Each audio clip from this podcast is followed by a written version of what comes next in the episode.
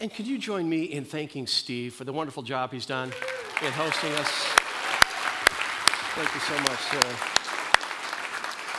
Well, this evening we have the opportunity of talking about the power of slow and steady faithfulness. And so uh, I would love to begin uh, by talking about uh, this individual right here.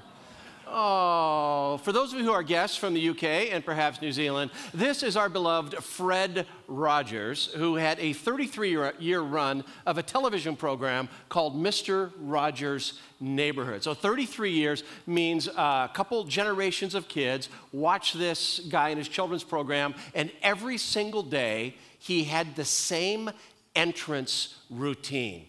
Some of you know what this is, right? Music begins to play, piano music, the door swings open. Fred Rogers walks in singing the theme song. That's all. Okay, it's a beautiful day in the neighborhood, and as he descends the stairs, he takes off his suit jacket, uh, opens up a closet door, hangs up the suit jacket, puts on a zip up sweater, zips up the sweater, and then as he continues his theme song, walks around to a bench, sits down, takes off his dress shoes, puts on his tennis shoes, laces up the tennis shoes as he continues to sing, Won't you be, won't you be, please won't you be my neighbor? And Fred Rogers used that exact, identical entrance drill for 33 stinking years.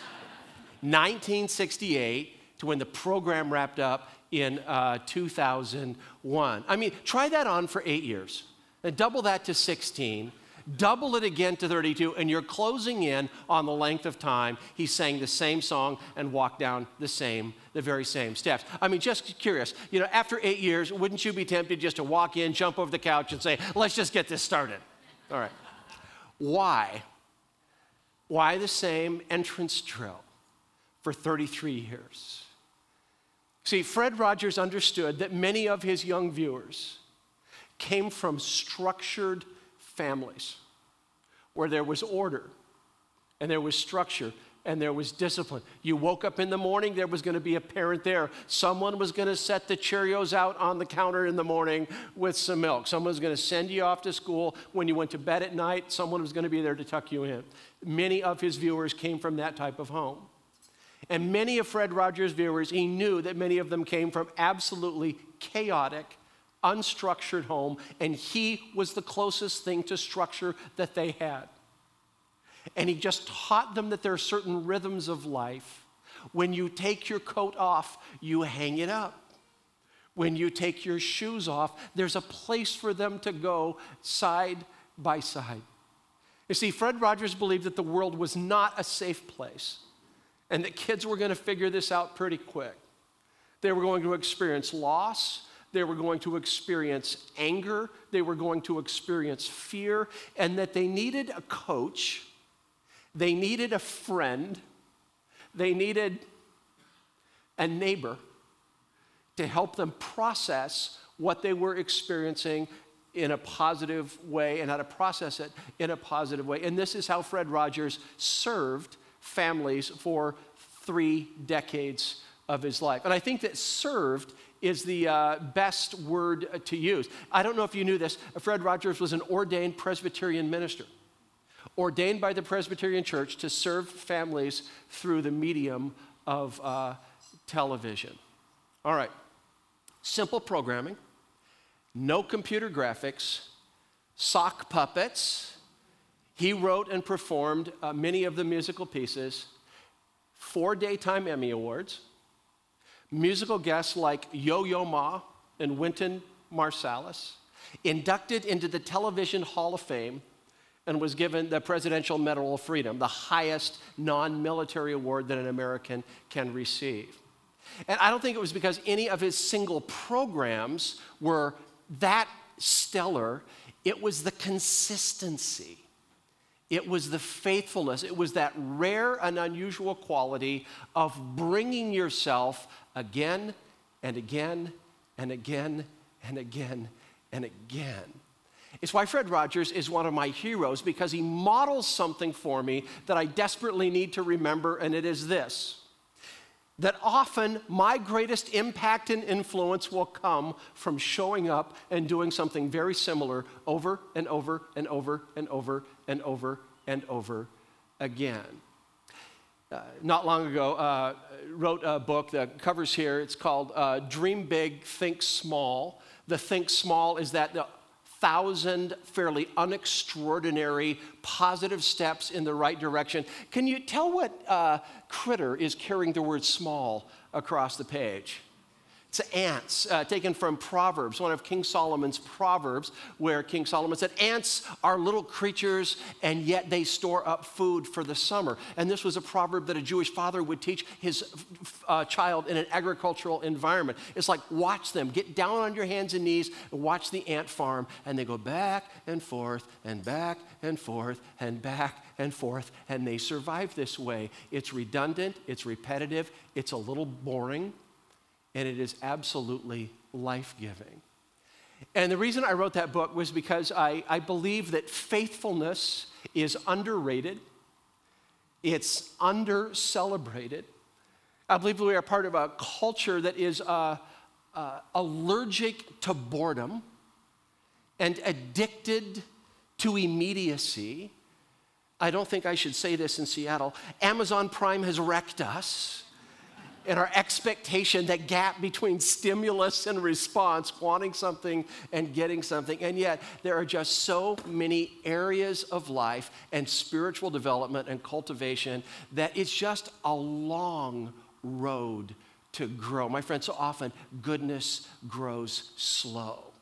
And so uh, there's a French uh, theologian, uh, I, I, quote him in my book. The guy's name is Francois Fenelon, and he says, Great acts of virtue are rare because they're so seldom called for. What I think he means by that is if I want to rescue someone from a burning house, it kind of requires a burning house and that I happen to be walking by or driving by at the precise moment. Great acts of virtue are rare because they're hard to schedule on a Thursday morning between 9 and 10. Great acts of virtue are rare because they're so seldom called for. And he goes on to say this to do small things that are right continually without being noticed is much more important. Faithfulness in the little things better proves your true love for God. It is the slow, plodding path rather than the passing fit of enthusiasm that matters. It is the slow, plodding. He's writing that in the 1600s.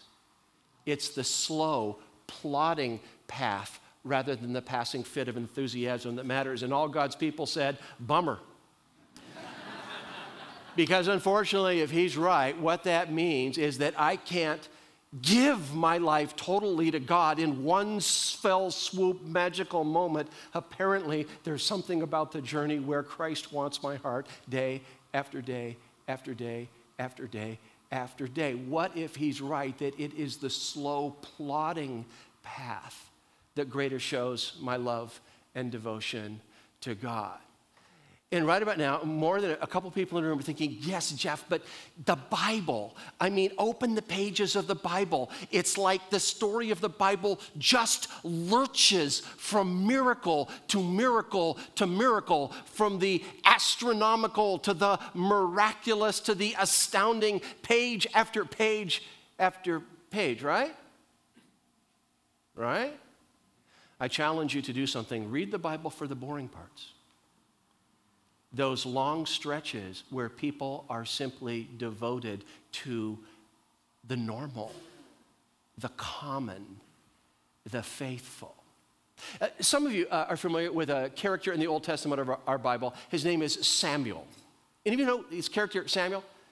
The first time, it's a, the prophet Samuel. The first time we read of Samuel in the Bible, he is not a, a man that is leading Israel. He is a, he is a boy. Do you know the story? Like his, his mother has this little boy, Samuel, and she brings him to the tabernacle in the Old Testament and like leaves him there, drops him off to be raised at the tabernacle. I don't know about your ministry, but this happens commonly with us. Usually it's around age 13. She's yours now she's all yours. Uh, but Samuel is left at the tabernacle. And so, literally, it says a boy, a child, wearing a priest's outfit, right? And so literally you're walking around the tabernacle going, whoa, and there's this little kid running around in a priest's outfit. One night he goes to bed and he hears this voice, Samuel, Samuel, and he jumps up and he runs off to Eli the priest and he says, uh, You called me. And Eli goes, Yeah, no, I didn't. Get back to bed. And then he hears the voice again, Samuel. And again, he jumps up and runs off to Eli the priest and says, You called me. And Eli the priest says, No, I didn't. Get back to bed. And a third time, Samuel jumps up, runs off to Eli the priest, says, You called me. And now Eli the priest is getting really creeped out. He goes, Okay, the next time you hear that voice, don't come running to me. The next time you hear the voice, say the words. Some of you know the words. Say, Speak, Lord, your servant is listening. And now Samuel goes back to bed and he hears Samuel. And he says, Speak, Lord, your servant is listening. And all of a sudden, you realize this is not simply a boy priest, this is also a boy prophet. God is going to speak to the people on behalf of this little guy. And you open your Bible and you go, oh man, what's going to happen next? What's going to happen next? And what happens next is that Samuel disappears for three or four chapters of the story. It's like, boom, gone. Israel goes to war, the Ark of the Covenant gets stolen, it travels all around Philistia, and then next time Samuel appears, chapters later, he is a grown man leading the nation in a national revival.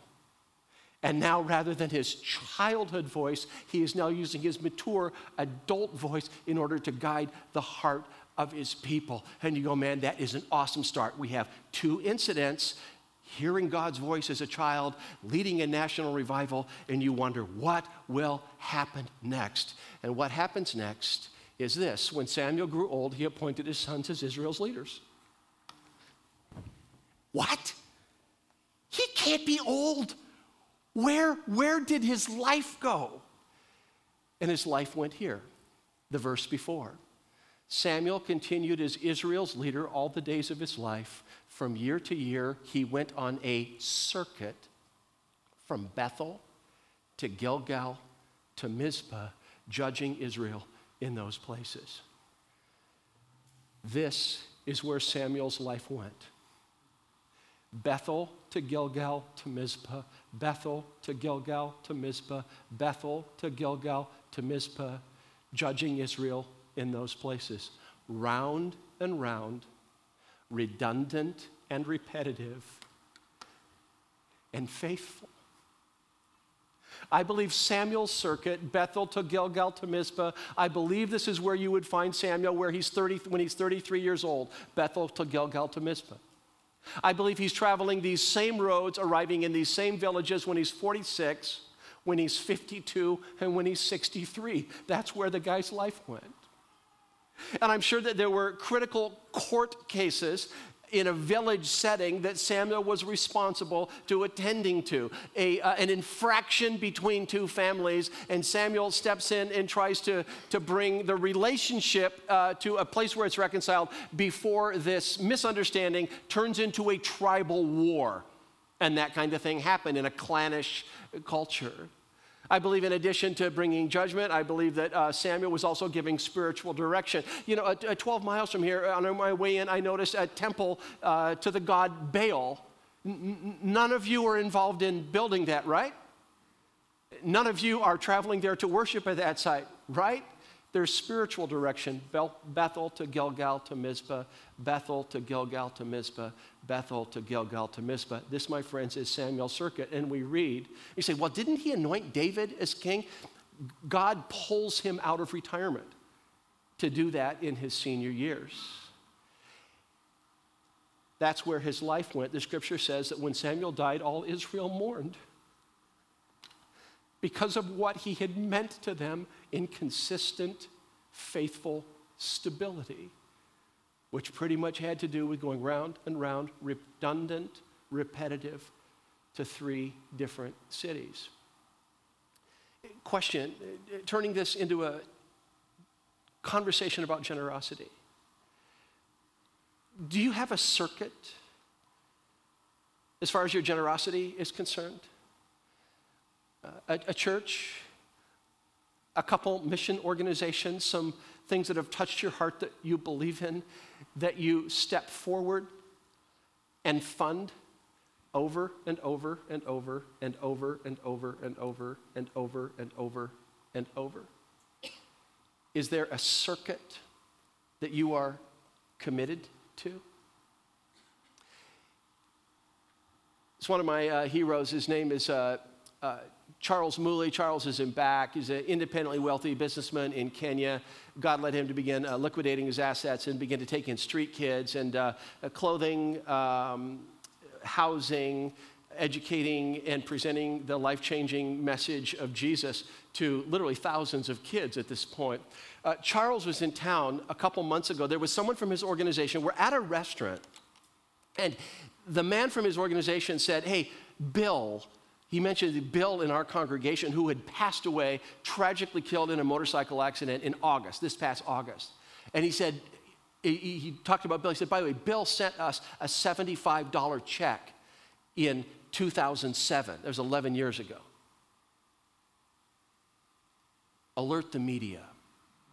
You know, a 75, and they said, but he then sent us a $75 check every single month over the last 11 years. You, you, you, do the math $75 a month, it's, it's about $900 a year. It, it, we're closing in on 10 grand over a 11 year period of time. That was part of Bill's circuit, this $75 a month over and over and over and over and over again. Now, I know that, that I give you that figure simply because that's the story I'm walking out of last month. I know that that uh, amount is uh, wildly inappropriate for some of your income levels, so I will invite you to add zeros. It would be appropriate for your situation. I'll help you with the math. Uh, $750 a month, you close in on $100,000 over 11 years. $7,500 a month to an organization, you're closing in on a million dollars over 11 years. But it's just this consistent, faithful, consistent, faithful, consistent, faithful. By the way, there is another very beautiful kind of generosity. The other very beautiful kind of generosity is um, the random acts of kindness, spontaneous, boom, you see something, you have the money, you step in, you meet the need. It's beautiful. These can be God ordained, they can be God orchestrated. That just ain't this. This is something what Bill did with Mully Children's Family, it, it, there was nothing spontaneous about it, and there was nothing random about it. It was just this clockwork $75, $75, $75, uh, basically 10 grand over $11, my friends, with pizza money. But it, it adds, it adds up. Consistent and faithful adds up tremendously over a lengthy period of time do, do the spontaneous random. But what if the spontaneous random is the icing on the cake, but the cake is this consistent, faithful circuit? And so I just ask you again do you have a circuit? And would God be pleased during this event in Seattle this week to whisper to you and to challenge you to up your game in relationship to the giving circuit, the Bethel, Gilgal, Mizpah circuit that you have. Now, as I'm talking about this uh, concept of redundant, reliable, consistent, again and again and again, as far as biblical stewardship, uh, turning to the scriptures, this is just basic, basic, basic.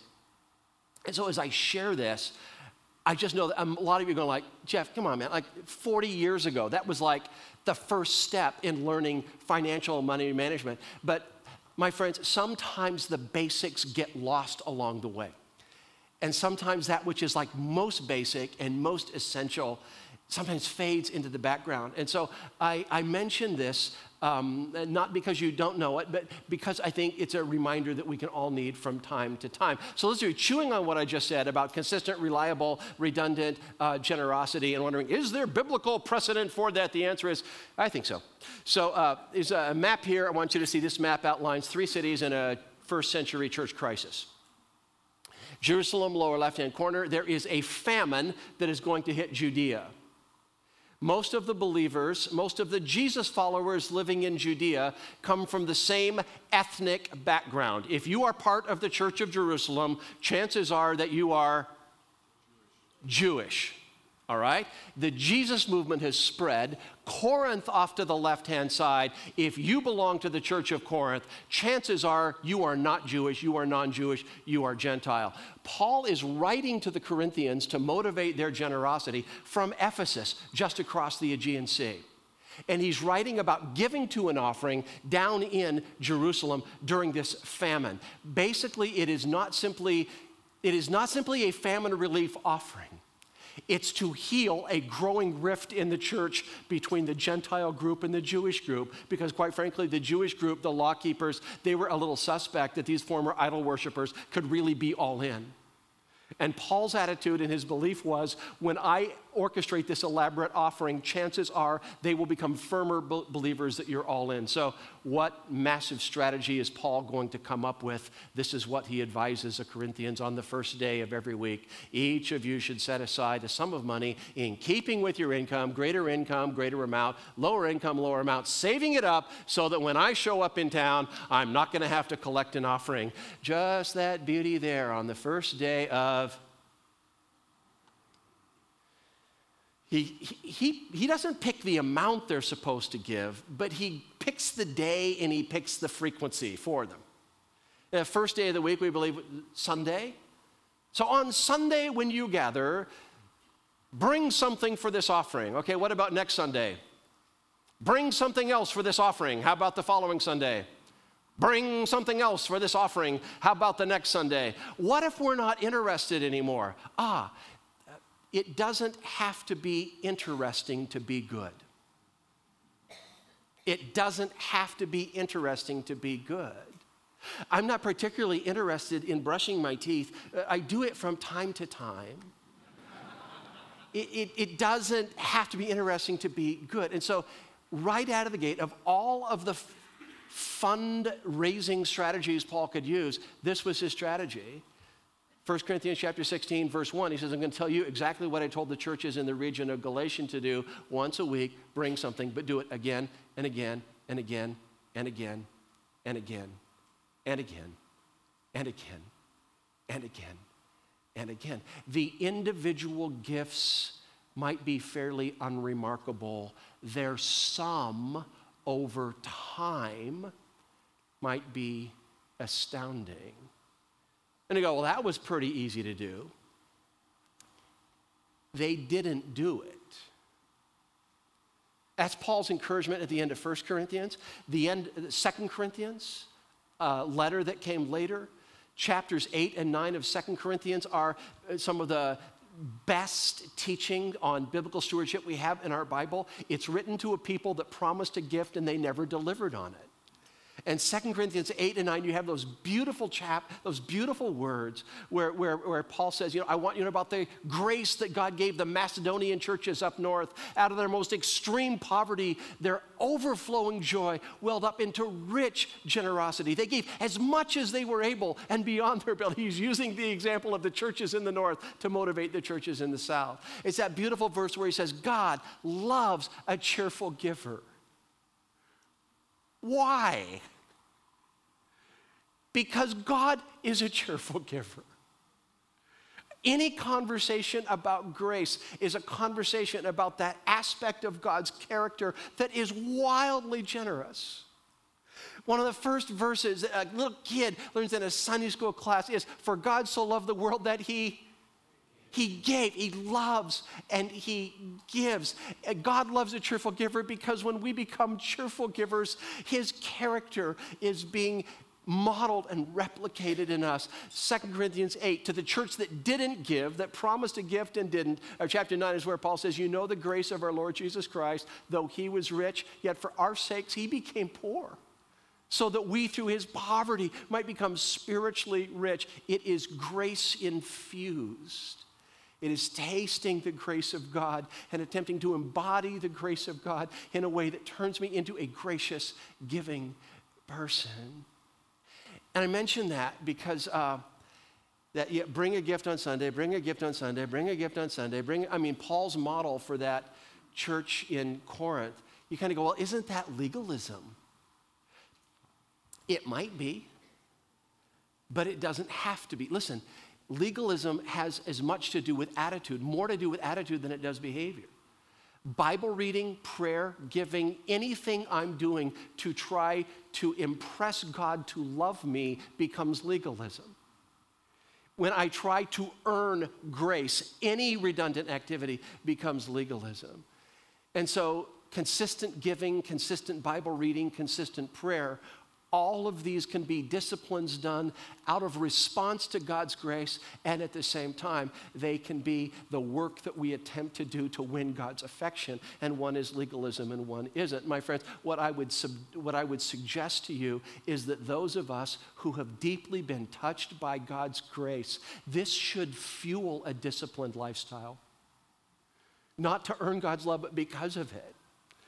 Not to earn grace, but because of grace, those of us captivated by grace, should seize disciplines as a right response to a loving and generous Father. But I, I want to go back to that quote by Francois Fenelon, where he said this Great acts of virtue are rare because they are so seldom called for. Of course, he wrote that like 400 years ago, but you know what he was talking about, don't you? You know what he was talking about, don't you? He was talking about giving your finishing medal away at the Boston Marathon. That's what he was talking about. Listen, for some of you that were not with us this morning, Brent shared a powerful story training for the Boston Marathon, qualifying for the Boston Marathon, running for the Boston Marathon, finishing, getting the finisher's medal. There's an explosion, running into a weeping woman and taking off the medal that he loved more than his car, his house, his firstborn child, and placing that on her neck and generous giving generously provided Kleenex for every table because it was a tissue moment and something in us surges and going like i want to do that. That's what i want to do. Well to do that you have to encounter a fairly specific set of circumstances. Number one you have to train for a marathon. I thought about this all afternoon. I broke it into steps. Those of you who are copious note takers here you go. Uh, step number one you need to train for a marathon. Uh, step number two you need to enroll in a marathon uh, where there will be an explosion but finish before the explosion. Number three, uh, you have to have a finisher's medal that means more to you than life itself. Uh, step number four, you need to find the weeping woman not only find the weeping woman, but the weeping woman who will post something on Facebook that will go viral. I, I guess what I'm saying is, is that beautiful, phenomenal story is fairly unreplicatable on a weekly basis. But I thought the most powerful moment of Brent's story was this when he said that story, that incident, that God ordained, orchestrated interaction was 25 years in the making. Because 25 years ago, Brent and his wife opened their hands to a loving father and they said, We will begin to give month after month after month after month after month an amount that stretches us and pushes us and feels a little bit unrealistic. Doing that month after month after month after month puts your heart in a position to give away a finisher's medal that means more than life itself. I guess what I'm saying here is when we commit ourselves to the ordinary, the redundant, repetitive, ordinary. Often God is pleased, pleased to do the extraordinary in the midst of the ordinary.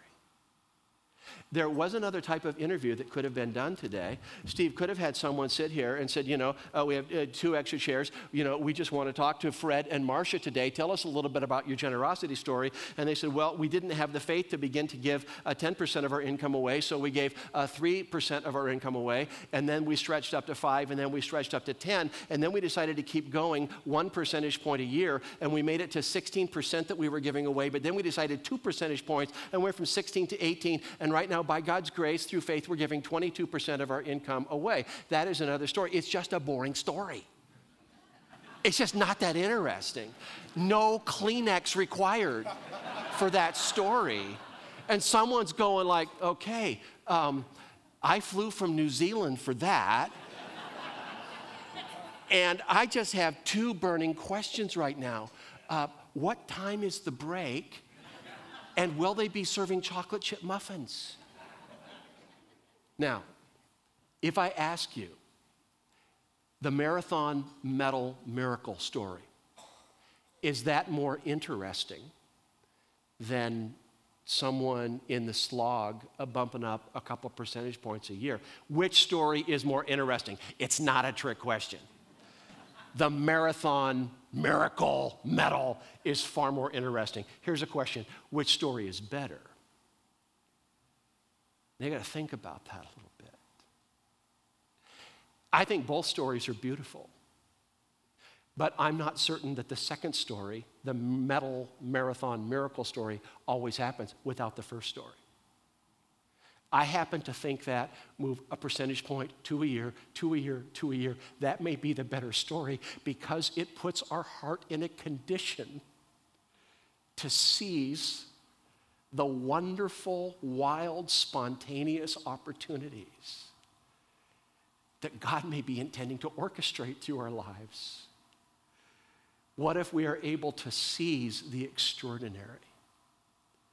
Because we've committed ourselves to the ordinary, the redundant, the repetitive, the circuit.